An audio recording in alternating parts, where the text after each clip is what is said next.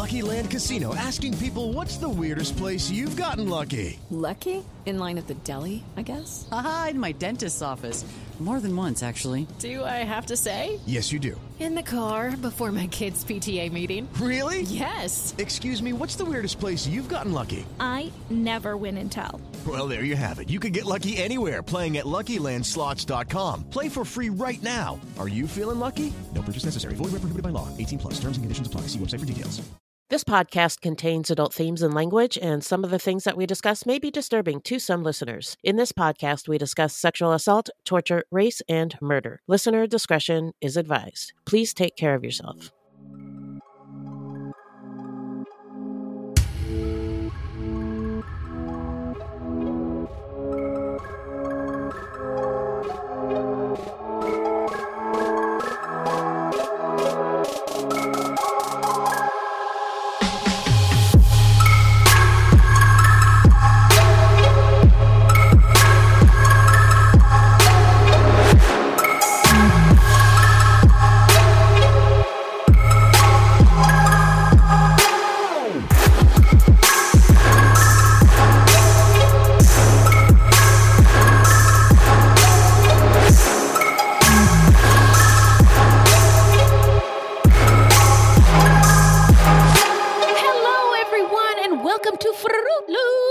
Episode 185, 185. Buiti Binafi and bienvenidos, bitches. Thank you so much for listening. Yeah. Fruit Loops is a podcast about true crimes committed by people of color and those that are other than the victims. Because, contrary to popular belief, not all serial killers are straight, cisgender, white dudes. These crimes, I'm doing, it's Black History Month, so I'm trying to do my Martin Luther King impression. These crimes rarely get any public attention now because the news is racist. Allegedly. Can I get an amen? Amen. Thank you. and we are Wendy and Beth. She's Wendy, a black Latinx woman, and I'm Beth, and I just happen to be white. Hey, she is a good white person. She's an ally, one of the goods. I'm all the good ones. Yes. we love her for it. We're not journalists, investigators, or psychologists, just a couple of gals interested in true crime. Also, the opinions expressed in this podcast are just that our opinions. And with that said, who are we talking about today, Beth? Well, this is part two of our story on Juan David Ortiz, a Border Patrol agent turned serial killer. So if you haven't listened to part one yet, go on back and listen to it, and we'll meet you right back here. That's right. Estas son las mañanitas que cantaba Juan David, el asesinato Border Patrol, and it is part two with me. now, uh, before we get into it, how you doing? I'm all right. Nothing really to report back. How about you? Things are good. Um, so it's Black History Month, and Right. I'm just so grateful that we moved to Georgia. So my kids have black teachers, and they're learning about Black history in a way that they never would have if we were Right. in Right. Arizona. So one of my son's questions on his uh, essay tonight was, "Do you think Black history should be limited to one month?" And he's just listing all these facts. Slavery lasted for 250 years. Wow. He goes, we, I heard him because he dictates, he doesn't type. He goes, it should be the whole year. It's the least they can do. That's my boy. A boy after your own heart. Yeah. That's right. so proud of him. So yeah, no, things are good. Black History Month is uh, just finding all the wonderful things to enjoy about blackness and life, and it's great. Um, tell your friends. So uh, now we're gonna get into some listener letters. Well, hello, angels. I just you. love that sweet, sweet sound. What is in that bag, Beth? Well, we got an Instagram DM from Ronnie. Okay, what did Ronnie have to say? Well, uh, Ronnie said that they're a teacher Okay. and they wanted to let us know that they love what we're doing and how we do it, that we're a safe space and open in our dialogue. And because of of how we speak to each other and to our listeners, they now feel more comfortable talking about and reaching out for help with their mental health. Oh, I love it. I Yeah. love it. And uh, the biggest takeaway, though, they said, is that they thought they were being an ally. It's not enough just to not be racist, but you have to be anti racist. And they Mhm. thought they were. But Wendy's Culture Corner and tips for how to talk to racist people have helped them so much. Oh wow! Yeah. Oh my god, I'm gonna cry. Glory I tear alert.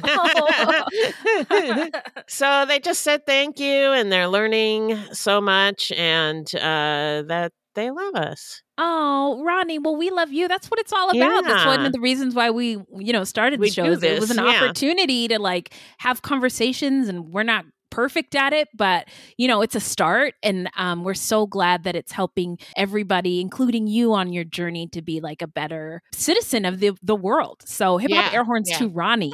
Yeah, thank you, Ronnie. Yeah. What else is in that bag? Oh, we got a Twitter DM from Tracy Oh, what's up, Tracy? about our recent episode on uh, Celeste Simone Carrington. Oh, yes. And Tracy worked with Dr. Alan Marks for many years. Wow. Yeah. The doc who was uh, the surviving Yes. victim. Wow. Who was shot. Yeah. And uh, they said that evidently the doctor came to the nursery in his hospital gown and robe to see his newborn patients while he was a patient himself. Oh, and he has since retired and he was a sweet, quiet, gentle doctor. Oh, that's beautiful. Oh, yeah. Oh man. Well, thank you, Tracy, for filling us in. I love Tracy. Tracy is really active with us on Twitter. And whenever we miss something or we're like, sometimes you and I will have a dialogue and we're like, I don't know what that means. Don't fact check us. We move on. and Tracy's like, hello, I, I do know what, that what that means. So. Tra- no, so Tracy is like a wealth of information. We we really appreciate you, Tracy. So Oh, hip hop air awesome. horns to Tracy. Yeah, thank you, Tracy. Oh my God, we got a new Patreon, and her name is Veronica B. And guess what? Woo. It's Beth's friend. Yeah, it's my friend. I met Veronica once at a pate at Beth's house, and I love her too. Um, be my friend too, Veronica. Um, but uh, we have a little tune for you. Thank you for supporting our show. Um, let me do the hip hop air horns now because I'm a forgetful biatch. uh, okay. Let's thank Veronica, baby. Let's thank for being a fruity. Let's thank Veronica B being a patron. Uh, uh, uh. Let's thank Veronica. Let's thank Veronica, baby, baby, baby. And Veronica, thank you so much. I hope you Yeah, enjoyed that. Thank you. Somebody told me a secret that you like 90s hip hop. Anyway, I hope you enjoyed it. And if you hate it, don't tell me. Also, uh, we're going to take a quick break and then we're going to get into the story when we come back.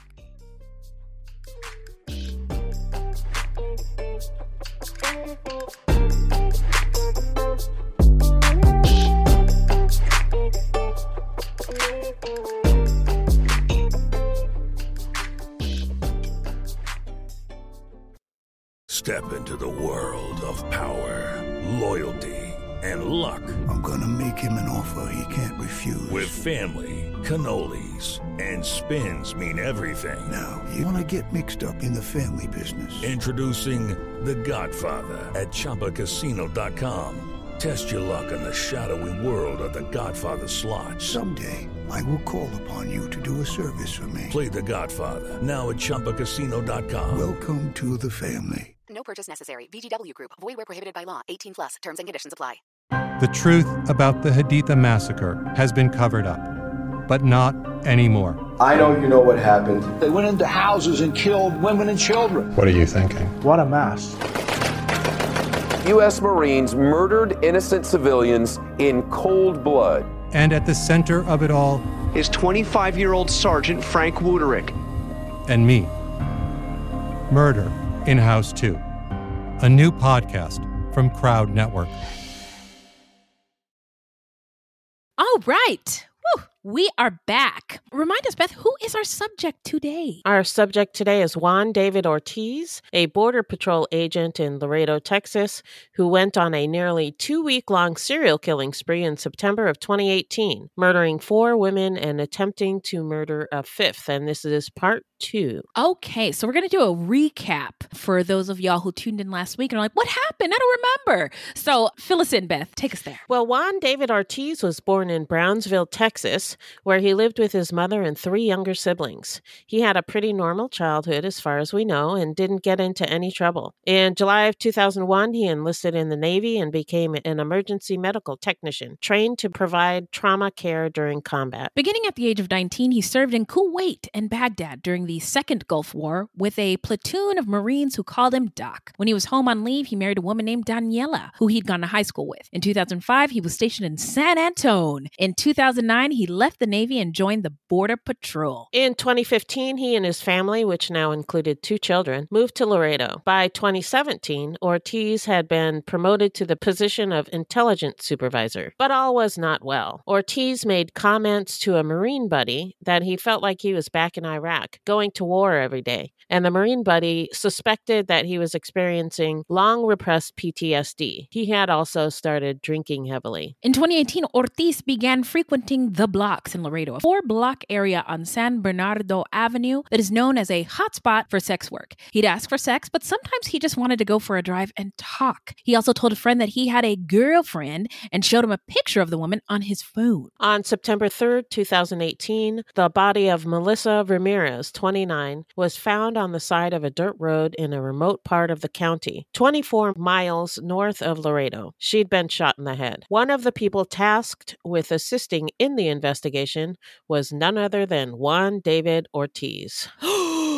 Santa Maria. Hey, by the way, when we were baby podcasters when this case started, uh-huh. and people were messaging us, like, Have you heard about it? Have you heard about it? And we knew about it was on our radar, but it hadn't yeah. concluded yet, right? There was, right. It, it, hadn't been, we cover cases that are usually finalized, somebody's been convicted, Gone through trial. Yes. Yeah. yeah. So, anyway, um, I'm just taking my mind back to that time. Back 2018. Then, yeah. It was a very good year. Actually, pre-pandemic years. Uh, yes, year, remember, remember. Yeah. So the when before Ortiz, times, yeah.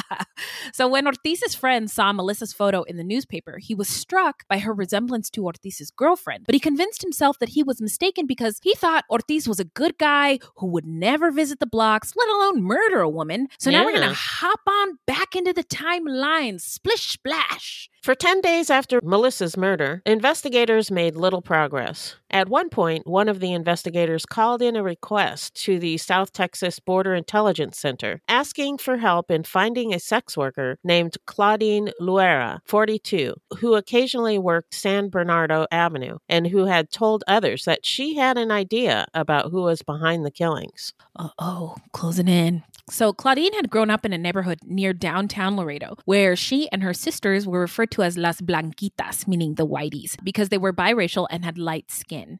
After school, Claudine had worked for a time as a clerk for the district attorney's office. Wow, that's yeah. an impressive gig. Yeah. But according to her sister Angie, something happened to her as a child. Although Claudine never disclosed what it was, Angie knew it was something terrible. Claudine eventually began struggling with heroin addiction, and by 2015, she was working on the blocks. I, I should also say that this time 2015 2018 the heroin and opioid epidemic numbers were at unprecedented levels yeah. yeah. so um she also could be a victim of that as well right so right after melissa was murdered claudine took a cab to the apartment of her eldest child who was in college studying to become a nurse claudine said she was scared and wanted to leave her life as a sex worker but within a few days claudine was back on the blocks on the morning of september 13th the day after the request for help in finding Claudine, a truck driver found Claudine Luera's body less than two miles from where Melissa's body had been found. She was dressed in a pink sweater and blue jeans and had been shot in the head at close range. Nearby were 40 caliber bullet casings. Mm, that's so sad. And she was so,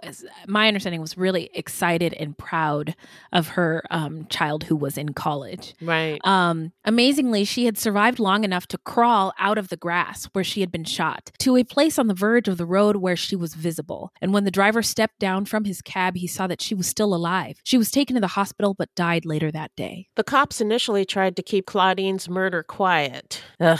What? Yeah. Okay. I, I, if you are new here, Wendy hates the police. I'm a police abolitionist. They never solve. They solve two percent of violent crimes. Um, their homicide solve rate is abysmal. They don't come until after something bad happens, and they're messy ass fucking hoes. Okay, sorry, I had to interrupt. That's all. I'm done. so yeah, that's. I hate when they do this. Um, Yeah. let's let's pretend like everything's fine. Yeah, Yeah, we Yeah. well, because they don't want to look bad. Is what it, what it comes down to. Because if they look bad, then their budgets don't grow, and their budgets are ridiculous. Because the Yeah. illusion is that they do they are useful, and they are not. So Okay. All right. sorry. I'll- eh, say any word that starts with C, and I'll and I'll hop in on my cop rant. I dare you. I'm gonna stay away from that. and another thing. I'm just kidding. so the police told the local news media only that a woman had died at Laredo Hospital after suffering head trauma, but reporters connected the crimes and news spread fast. Investigators searched for clues to any men who had recently picked up Claudine. They got a few more names, which they passed on to Ortiz at the South Texas Border Intelligence Center. He and his team waded through photographs. And Ortiz is like, hmm, this looks familiar. Like, can you just picture like, what a what a like That's it- nuts, it's just a, mo- a mockery of Yeah. the entire process. Uh, anyway, he and his team waded through photographs from Border Patrol cameras positioned near the road where Claudine had been found. But Ortiz soon reported back that none of the vehicles were owned by men on the list of possible suspects. Oh my, Huh. what happened? I wonder if while he's looking at the photographs, he's looking for like any um Sign of himself? of himself, right? So he could pull it out. Oh yeah, a hundred percent. I a hundred percent think that that is what happened. Right. On the evening of September 14th, about 36 hours after Claudine's body was discovered, Erica Pena, 27, was walking San Bernardo when she saw a white Dodge Ram pickup headed her way. Pena knew the driver who went by David. They had had several dates at his house together for months and she liked him. That night, he was happy and talkative. She got into his pickup and he drove her to his home, explaining that his wife and children were out of town for the weekend. Once inside, they talked for a few minutes as she smoked a cigarette. At one point, Pena asked Ortiz if he knew anything about what had happened to her friend Melissa Ramirez. And I just, I love that she wasn't afraid to Right. Inquire about this. So he told her he was the next to last person to have sex with Melissa and that he was worried investigators would find his DNA. That's when he stopped smiling and began to act weird, she later said. He, uh, that's also weird that he said he was the next to last person. You know, Right. like well, yeah, because if he was the last person, Well, then, it's totally him. But if he was the next to last, right. And how would he know that? hands clean. Exactly. And I think men underestimate women, especially women who are not in traditional positions in society, i.e., Right. sex work. And he might have underestimated her intelligence because of her occupation. Right, And that was his mistake. Yep. So um, she felt a sudden realization that Ortiz had murdered her friends, Melissa Ramirez and Claudine Luera. Overcome with sudden nausea, she burst out of the front door of the home and vomited in the driveway. Ortiz cleaned the mess with a garden hose. Saying that she was sick and needed to go to the store, they got back into the pickup and Ortiz stopped at a gas station to buy her some food. When he returned to the truck, Pena brought up her friends again. In response, he reached into a side compartment of the driver's side door and pulled out a black pistol,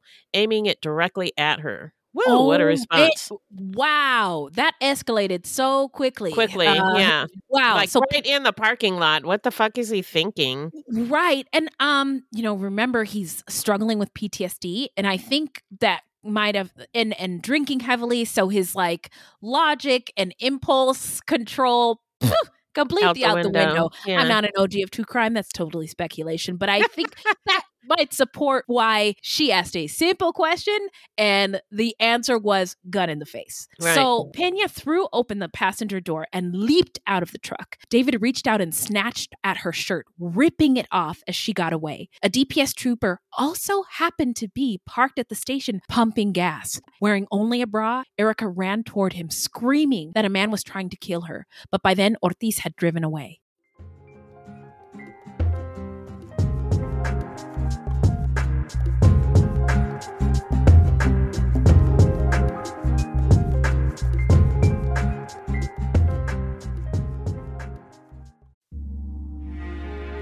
Ohio is a land of mystery, from missing shipwrecks and lost treasure beneath her surface to strange phenomena slicing through her skies.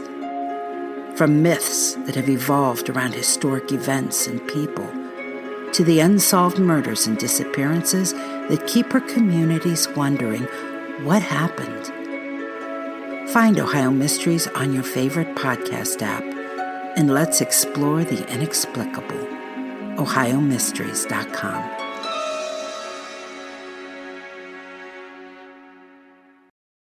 Hello, this is Dr. Grande, the host of True Crime Psychology and Personality. On my podcast, I explore and explain the pathology behind some of the most horrendous crimes and those who commit them. We discuss topics like narcissism, psychopathy, sociopathy, and antisocial personality disorder from a scientifically informed perspective. What is a narcissist? How do you spot a sociopath? What signs can you look for to protect yourself from these dangerous personalities? It's not just about the stories, but also the science and psychology behind them. So if you're interested in true crime or mental health, I'd encourage you to give my show a listen wherever you get podcasts. So, whew, now it is time for the investigation and the arrest. What the what, Beth? The trooper took Pena to the Webb County Sheriff's substation, where the Texas Rangers and Sheriff's detectives arrived to question her. She told them everything she knew and was able to show them where the man lived. The house belonged to a Border Patrol agent named Juan David Ortiz. I'm not sure if that's how that's typical of how to handle victims of uh, sex crimes. Um, take them to the station. I, I don't know. And, Yeah, I don't- and I don't question her as if she was a criminal. I don't know. S- It's giving um it's giving me bad vibes. I don't know. I Okay. can't put my finger on it. But by the time a SWAT team broke into the house, it was empty. Although they did find an arsenal of guns. Assuming Ortiz would flee Laredo, they put a bolo, a be on the lookout on him.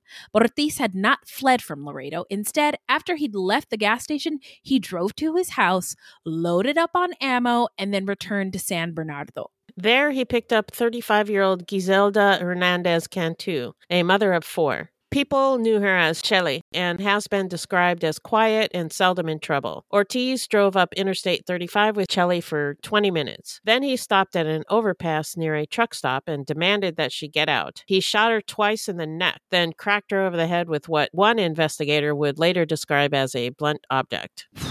That's a lot. Yeah. Um, overkill. And one source explained that it may have been because his first victim didn't die right away and struggled, and that he didn't want that to happen again. So, overkill means, you know, you don't have to watch the person that you shot suffer. Right. I feel like I'm I don't have any smart words coming out of my mouth, but I hope you understand what I'm saying. Yeah, I do. Als- yeah, but I don't I don't know. It's just so weird that he his first thought is to load up on ammo and go back and find a woman to kill. Yeah, but if I, I- I wonder if the writing was on the wall for him at that point, and he was just like, "Go big or go home," you know? Yeah, but I don't I still don't get it.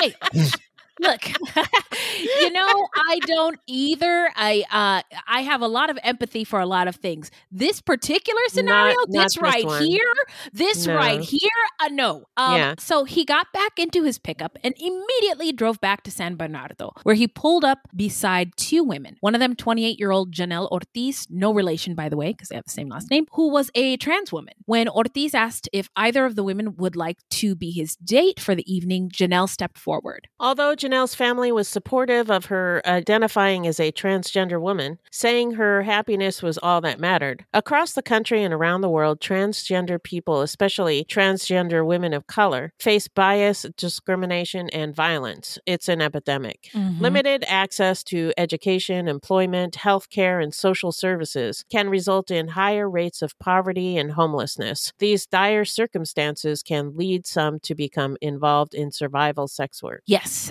Although on Facebook, Janelle used the name Nikki Enriquez, Enriquez is her mother's maiden name, her family said she asked everyone to call her Janelle and most commonly went by Janelle Ortiz. Janelle was the second oldest of five children. Her family described her as an incredibly caring person who had a lot of friends and was beloved by the local LGBTQ community. She lived in Laredo between family members' homes, hotels, and the streets. So I just admire like this. It took a lot for her to survive, Yeah. and just her spirit of not giving up, it, in spite Yeah. of the circumstances. Yeah. being trans, being a woman of color, not having resources, and still is you know full of joy and living as best as she can. Yeah. Um, so I admire that of our um, fallen trans sister. So anyway, uh, her sister Rose said she was worried about her constantly, especially when it rained and she didn't know where Janelle was. She believed Janelle was using drugs and wasn't always sure if she had a place to stay. She said she had a dream to give Janelle somewhere she could always go, where she could always be safe. Ortiz drove with Janelle 15 miles up the interstate and pulled over. He ordered her to get out of the truck and walk behind a pile of nearby gravel. Like Claudine Luera and Erica Pena, Janelle had confronted Ortiz. Her family believes that she showed courage and defiance. They were Mm. told that her last words were, quote, if you're going to do it, then do it, unquote. Oh man. Woo. Yeah. So Ortiz shot her in the head. Janelle was survived by her parents,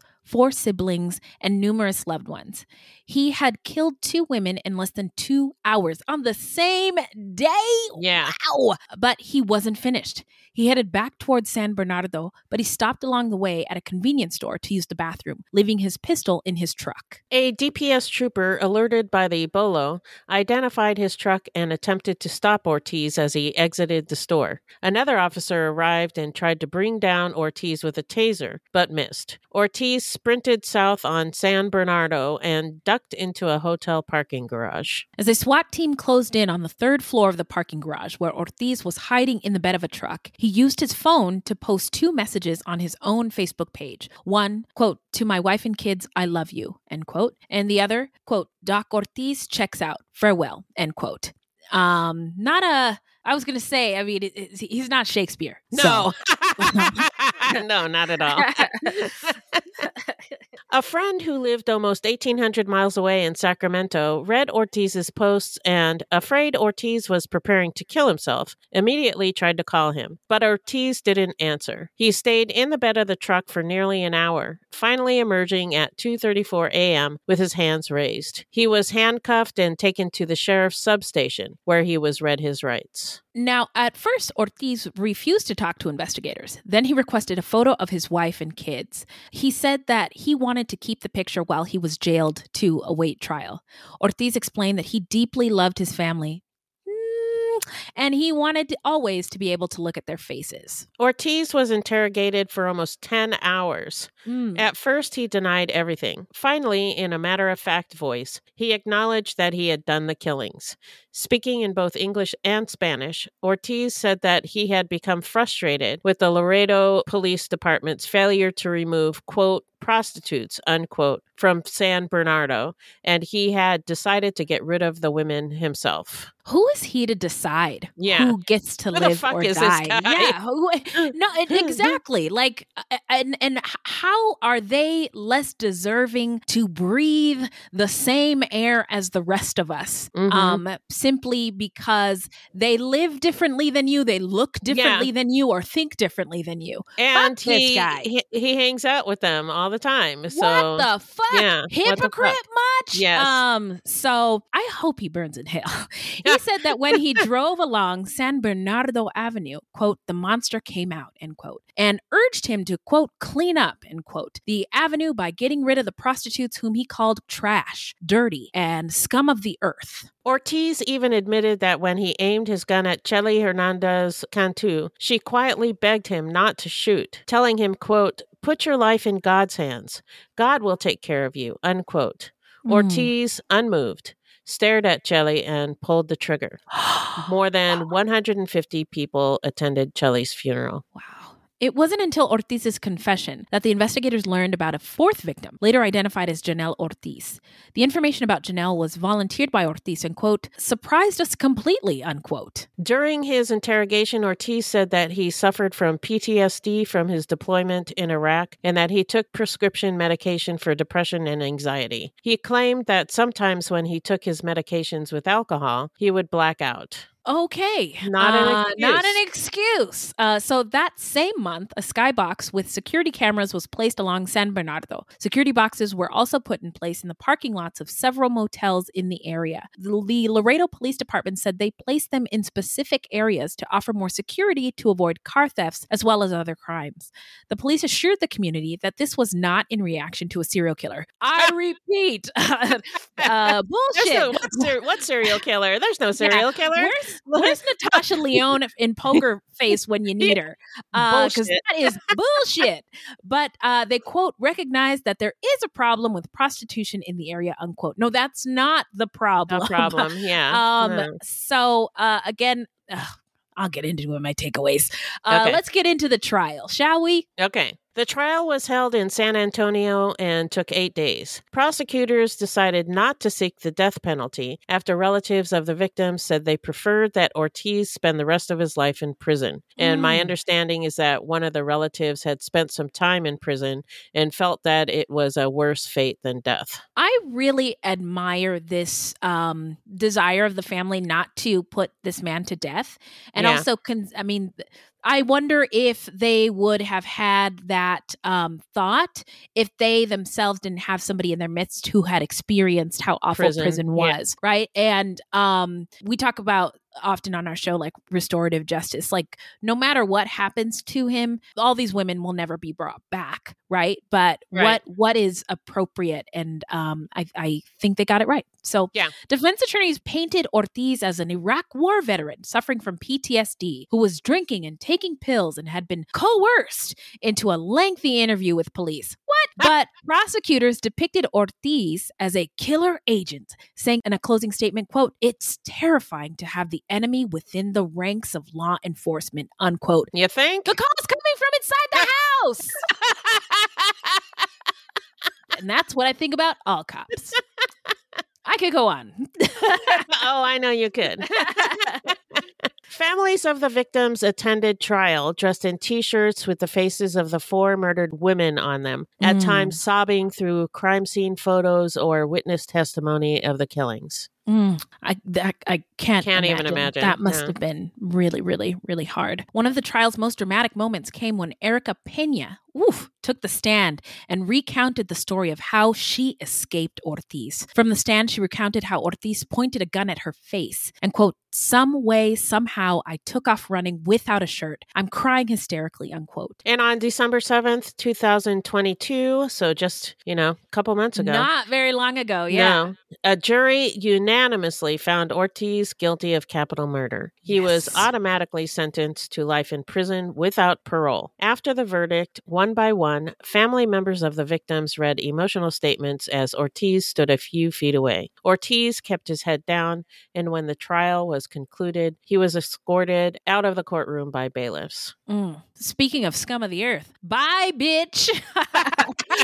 so now we're going to get into where are they now? Well, we'll tell you. After he was convicted and right before Christmas, Ortiz was sent to a state penitentiary located five hours away from Laredo and a couple of miles away from Brazoria County. According to Webb County Sheriff Martin Cuellar, while imprisoned at Webb County Jail, Ortiz was constantly filing complaints with jail staff and with the Texas Commission on Jail Standards. Get out of here. He adds that Ortiz's complaints were addressed but were found unsupported. Wah, wah, Thank you. wah. Yeah. Oh, cry me a fucking river, you piece of basura.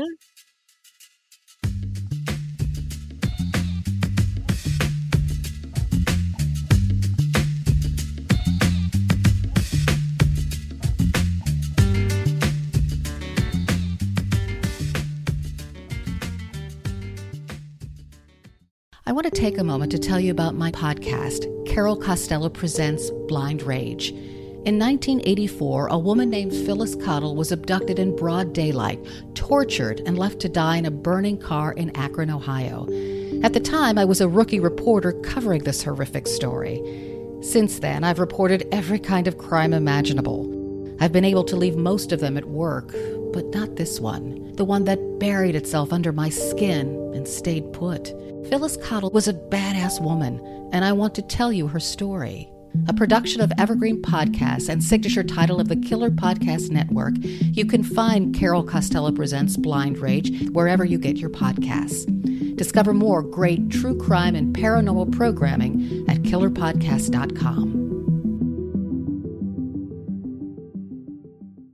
Uh, so now we're going to get into our takeaways and what we think made Ortiz snap. What are your thoughts on this case, Beth? Well, when I first started researching this story, I struggled with why the fuck this happened because it's so Yeah. weird, Puzzling. Yeah. Yeah. he seemed like a nice guy, but yeah, people people who knew him liked him and couldn't imagine that he'd committed these crimes. Right. Um, but my aha moment was when he said that he was frustrated with the Laredo Police Department's failure to remove the prostitutes from San Bernardo. I Mm-hmm. think it's far more likely that he was frustrated with himself for being unable to stay away from the sex workers. wow. So he punished them for Them. his yeah. failure. If Get I the think fuck out of here. I think Wow. somewhere in his mind he thought if he killed them all, then he would be able to stay away or something like that. Yeah. Well, how is that different from? I'm, I'm, maybe this is a stretch, but Roe v. Wade punishing women for Yeah, just having exactly, vaginas. Yeah, exactly. and you know, Or um, you know, uh,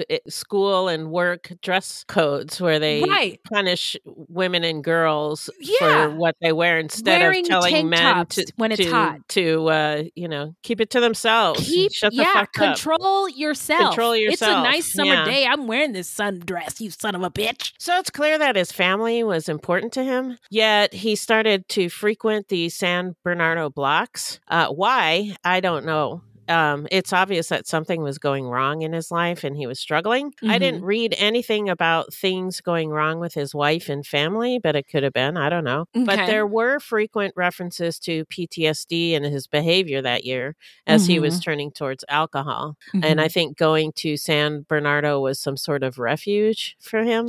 Sure. But okay. but being religious and a family man, I think he was disgusted with himself. And when he called the women trash, dirty, and scum of the earth, I think that's actually what he thought of himself, and he wanted to rid himself of it. Right. Kill that thing inside yes, of him. exactly. Yes. And now this is just pure speculation on my part. It's not hundred percent, but it does sound like Melissa Ramirez was the woman Ortiz was calling his girlfriend, Yeah. and whose photo he showed to his friend. I Mhm. think it's possible that the uh, first murder um, of Melissa occurred maybe because she threatened to tell his wife or made some Mm. kind of a demand on him, or Mm-hmm. maybe he w- just got sick of himself for having a dual life with a wife and Mhm. a girlfriend. Uh, Yeah. but then once he murdered her, the genie was out of the bottle, and then, you know, he just Yeah. couldn't stop. Couldn't stop himself. I mean, this Yeah. spree was re- 12 days. In 12 days, he became a Mhm. serial killer.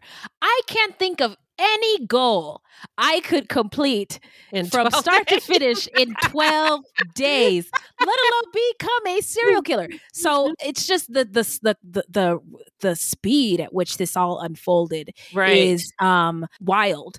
Um Yeah. and I think um his mental health definitely contributed um Yeah. to um his actions. Now, I, it don't matter what these victims' backgrounds were or what their profession was, they did not deserve to have their lives taken. No. Taken. Um, and to your point, Beth, about the toxicity of his attitude, this it's giving male toxicity um, Mhm. towards women supporting themselves in a manner that he didn't approve of. Right, right. And um anyway, it, I just think it's disgusting. Um and then I was thinking about the children in the story in general uh, or in this case in general because Ortiz had children too, right? Right. Who lost their father um because of what he did and the, Right. the victims um the the women who all had lots of children and I just wonder, you know, how they're holding up and grappling with the fact that their moms will never come home Right. um because um some of the um sources i i uh l- listened to and watched talked about how young some of their kids were. Yeah. Um, and Little um, kids, yeah. yeah, little kids. And so my heart goes out to them. Um, and it's interesting how uh, addiction affected Juan David Ortiz's life in a negative way, and his pursuit of help was minimal. And that may have been because of his ego, because he was a man, because he was in law enforcement, powerful, blah, blah, blah, eat a dick. But the women who were who were struggling with addiction were like had a desire to be better, right? They were trying to be better. And they, you know, it, it's just really unfortunate that they didn't get the opportunity And- to keep trying. And he and had all, all the advantages all of the resources. I mean, yeah. government health insurance, hello, Right, right. and the VA. Oh my god! and these yeah. women were struggling. Yeah, yeah, and uh, it just seems really unfair, and I- Yeah. I'm like welling up because it it's so fucked up. Um, everyone kept saying that this man was a wolf in sheep's clothing. Every single fucking uh case I I or every article and every video was like a wolf in sheep's clothing, huh? These wolves are described as sheep and they patrol our streets and our borders. So, how about a wolf in wolf's clothing? That's what I think of police. Don't get me started again. Oh no, Um, oh no, don't started. so um also these uh women they were from vulnerable populations um and uh vulnerable to sexual violence um and this is particularly an issue that affects sex workers especially women of color undocumented folks and trans sex workers and they are often reluctant to go to the police and it perpetuates this violence because please do not believe that, that that Juan David Ortiz is the only man in law enforcement who is doing this awful shit. Right, right. Um, and it again, it perpetuates um, the cycle of violence because there isn't, there's no um, ramifications, there's no consequences, and it just continues on. Um, and I hate it. um, uh, and uh, You yeah, hate you're it? not, you're not going to believe this. shocked. Uh, um, and also, you know, he one source said that he, he would shoot the victims while they were performing fellatio on him, which Hmm. I think is extremely brutal and cowardly and violent. And I just, if I haven't said it before, I'll say it again. American culture is violent. Um, and uh, so I just wanted to comment on the brutality of his crimes. I didn't pol- read anything that where they said that. well, I listened to a podcast which I cited um, Okay. in the show notes, uh, and so may- I heard it a couple times. So that's Okay. why I'm bringing it up. But either right. way, whether they they were performing whatever on him or not, I think the brutality of the of the crimes is something that's pretty horrific. And then he not only shot them, but then dumped them like they were garbage Yeah. which um and and it's just it's it's it's horrible um and uh what else was i said uh a career in law enforcement uh comes with a power trip that seems to attract a certain kind of individual Yeah. um who really is hungry for power and brutality and i just think that the culture is um, a problem and all of these vulnerable populations who were victims in this case will continue to be if you know the the culture of public safety the people who are in charge of it doesn't change so Yeah, it needs to change. Yes, or go away. Um, well, now it's time to talk about how not to get murdered. If you love true crime and you don't want to die, here's a tip for you. This segment is not intended to be victim blaming. We thought of this segment because I read somewhere that a lot of people listen to true crime because they want to know what they can do to be safer. This is not meant to blame the victims, it's just learning from other people's experiences. Well, well, well, if it isn't a how not to get murdered tip. Look at you. Um so uh, a couple of things. These are these are throwbacks general, from yeah. yeah, general general tips. Um so if possible, wear comfortable clothing when you're walking alone. High heels and tight skirts are hard to run and fight in, and scarves and long necklaces are easy to grab and strangle you with. So uh avoid those if you're alone and and, you know, and you can. Or think through how you would fight in the clothes that you have on. Um, would you kick off your high heels or hike your skirt up around your hips or run or kick roundhouse. Or if you if you walk a lot, regularly change your walking routine. Um, be alert to who and what is around you. Don't talk on your phone. Um, Keep your hands free by limiting the number of things you are carrying. Maybe use a backpack or a fanny pack. um, and serial killers, cereal boxes, um, serial killers and other criminals often play on the sympathies of unsuspecting people to lure them into dangerous situations. Um, remember, I told you about uh, the dude who um, he was a confessed rapist and he would intentionally bump into women at the supermarket. Oh, right. And whoever right. apologized that was That who was in his one, mind was yeah. gonna he was gonna get. So if someone asks for the time directions or help in or around their car you can be courteous but don't get close and keep it moving. You can always help by offering to make a phone call or notify someone else or mind your business. if you find yourself in a situation where someone has a gun on you, experts say that a shooter will only hit a running target four out of every 100 shots. And even then, and it most likely will not be a vital organ. So run if you can. If you can do anything about it, do not let your attacker take you to a different place. You do not want to get to crime scene number two. So do whatever it takes and never give up. Um, hit the attacker where it counts. The eyes, if it bleeds, breathes, or uh, what is it? If it breathing or breeding, that's where you. That's where you remember those breeding or breathing. So the eyes, the knees, the throat, the groin are very vulnerable and good places to gouge and kick. But listen to your instincts and try to determine if a counterattack by you is the best acro- approach. It may not be, but if you do decide to fight, make sure your first move is as forceful as possible so you can get away. And look, these are not foolproof. No, no, they're like- just they're just uh, you know, just a few just ti- tips. it's just a few tips. And it's good things to think about all the time because the world is fucking nuts. Yeah. Anyway, now it's shout out time where we shout out any content by or about people of color or any LGBTQ folks or anybody othered or any true crime goodies. So, boy, oh boy, I've got quite a few. I'm sorry. How long are we going? no, we're okay. good. Okay. So, um, let me start with uh let's see. The Pretend podcast. I told you about this before. It's a podcast. Um, it's an iHeart podcast, um, a true crime podcast, but this specific season is about stalking a stalking and these two people approached the host javier and we're like we're being stalked and we want to put our story out there Oh, and wow. he was skeptical like are you sure? You know like I, what if you make the stalker mad? And they're like yeah we got to tell our story so this doesn't happen to anybody else. And um he it's 12 episodes they're all out on patreon.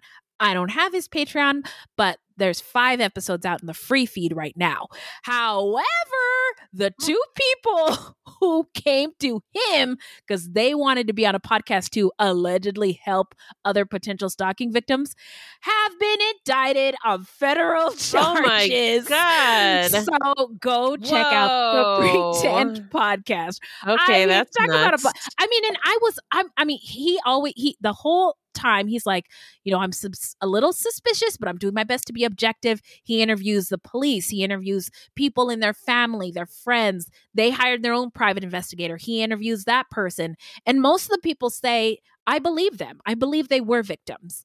Right. Um, but, woo, well, the feds think Okay, something else. okay. Oh, Also, remember the 1619 project Yeah. that was created by Nikole Hannah-Jones? She's uh, an acclaimed, you know, Pulitzer Prize winning New York Times journalist. She created this project marking it 1619 because that was the year that the first Black person was taken from Africa and brought to the shores here on the United States. And um, at first, it was uh, a series in the New York Times Magazine. Right. Then it was a podcast. We shouted that out. And now it's a six part series on Hulu. And it is mwah, chef's Wow. kiss. Um, It is so, it's just, it's like a celebration. Like the most recent episode that came out this last week was about Black music from Oh, wow. 1619 to now. And just how Black people put flavor on everything, including the music. And I love it. I, I love it. It was just a celebration. That's awesome. Um, so get that on Hulu, and then um, Body Bags podcast. Have you ever heard of this? That sounds familiar, but uh, go ahead. Okay, so I'm I'm do to do minding my beeswax at work, and somebody comes up to me and sees my water bottle that is covered in true crime podcast stickers, y'all. Um, and they're like, they don't know I'm Wendy. They just think I'm a podcast, true crime Right. podcast fan. So they recommended this Body Bags podcast to me, and I love it. Apparently, this uh, host is also a college professor, and this Oh. person at work took their forensic um, Oh, wow. So it's hosted by Joseph Scott Morgan, and apparently he's one of the country's leading experts on applied forensics. Oh wow. And he's on a show that we won't name. It's it rhymes with Clancy Space, and um, he's a frequent contributor on that show. What he does is he leads listeners through blood-soaked death scenes of American on in America. Then goes he goes into the autopsy room to fully understand the science behind each case. And when I say Ooh, I'm right down your- salivating just thinking about it, wow. Right down your alley. Woo! Oh, yes. So what do you got? I don't have any great uh shout outs this week. Sorry. Don't you dare say that. I see what you have I'm here and I am riveted. I've been busy and I haven't really wanted to get anything into anything too heavy. So Understood. I started watching Ginny and Georgia on Netflix. Tell me more about this. It's kind of like a more realistic version of Gilmore Girls. Ah, so they're And- not gazillionaires who live in a hotel. No, um, no. Ginny is the daughter, and Georgia is the mom, and Ginny is biracial, Mm. and they they move to this rich, very white town. Mm-hmm. Um, so it's like they live on another planet. okay. and the and the mom is kind of a scammer. So and then you get a lot of her backstory, which is Oh. Okay. like she had a pretty terrible backstory. So yeah, so Oh, far okay. so far I'm enjoying it. It's not Okay. it's not too heavy. Um, Okay. yeah. And okay. then what's it on? It's on Netflix. Okay, got you. And then also on Netflix, and this is not content by or about people of color or a true crime goodie. Okay. Okay. I'm funny. listening. It's funny, Okay. and and I love history. Yeah. And as you know, yes, of course. and this is a mockumentary about his, Oh. history. So it's supposed to be a history documentary, but it's a mockumentary. It's called Cunk on Earth, and it's it's a very daily showish. You know, when Okay. they would have someone uh, uh, interview an expert, Okay. and all the questions are really dumb. Yeah. you remember that bit? yes. Oh, Yeah. yes. I love it. Is it So- like conch the like the conch C- shell? C U N K, and that's uh. So it's a it's a character. Uh, Oh, okay. Philo- I think Philomena Cunk is the character. It's not the actress's real name, Okay. but I guess apparently um it's a English. Well, she's she's English, and I guess this is a, one of a series of shows that she's done, and they're all kind of like this. Oh. And uh, so yeah, Oh. I love it. You know, the Brits, uh, sometimes they just do TV better than us. Sorry. yeah, they- Sorry. A lot, a lot of the times they do. Yeah, so, um, okay. I thought it was really funny. Yeah. Okay, well, I am on it, adding it to my uh, queue. So that is Pretend Podcast, wherever you get your podcast, the 1619 Project on Hulu, Body Bags Podcast, wherever you get your podcast, Ginny in Georgia on Netflix, and Cunk on Earth on Netflix. Oh my God. We're here. it's time. My heart skipped a beat. No. oh my God. Well, I guess that's the end of the show. Yeah. Beth, in the meantime, I'm going to miss you so much. Mm, I'm going to miss this microphone so much. in the meantime, where can the people find us? Our website is fruitloopspod.com and we use Fruit Loops Pod for all of our social media. The footnotes for each episode can be found on our website. Plus, check it out for the different ways that you can support the show and become a Fruit Loops patron. You can also support us by supporting our sponsors or by giving us a five star review. Yeah. So, this is a weekly podcast and new episodes drop every Thursday. So, until next time, look alive, y'all. It's crazy out there.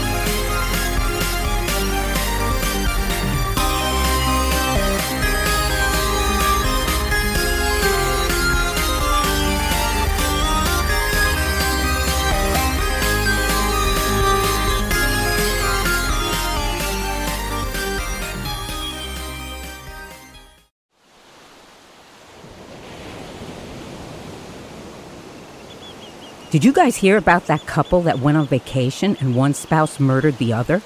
In fact, the entire vacation was planned just so that they could make the murder look like an accident. Ah, so like a slaycation. Oh boy, sounds like a fun new true crime podcast to me.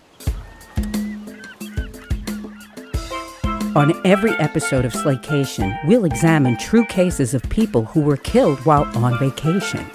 Was it murder? Or just a horrible accident? That's up to you and the law to decide. But either way, if you leave for your vacation in the plane and come home under the plane, you've definitely gone on a slaycation. Join us every week for a fascinating new episode. 911, what's your emergency? But make sure to pack your body bags because getting away can be murder. This is Slaycation.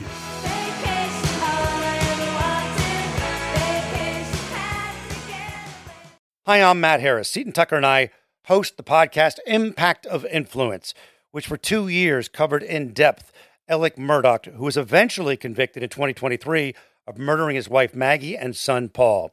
That story continues to evolve, and we will cover that. Plus, we will tell you stories of other true crime events that have happened in the South. Please join us on Impact of Influence and give us a follow on the Impact of Influence Facebook page.